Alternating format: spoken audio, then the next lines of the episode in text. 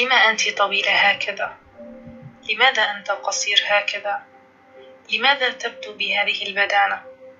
لماذا أنت رفيعة هكذا كعود الثقاب؟ مئة تساؤل ومئة قول. لتقتلنا الكلمات دون أن ندري. ثم نقول أنها كلمات لا أكثر. لكن عندما تأكل الكلمات من قلوبنا وتطرق ما تبقى منها لكي نعيش تستطيع الكلمات إغراق أرواحنا ونقتل أناسا بكلماتنا وفي الأخير نقول إننا نمزح. أي مزحة تلك التي تثير الحزن والأسى في قلب أحدهم؟ ما المضحك في هذا؟ ما المضحك في أن نؤلم أحدهم؟ هل هذا ضحك؟ هل هذه مزحة؟ أعتقد لا.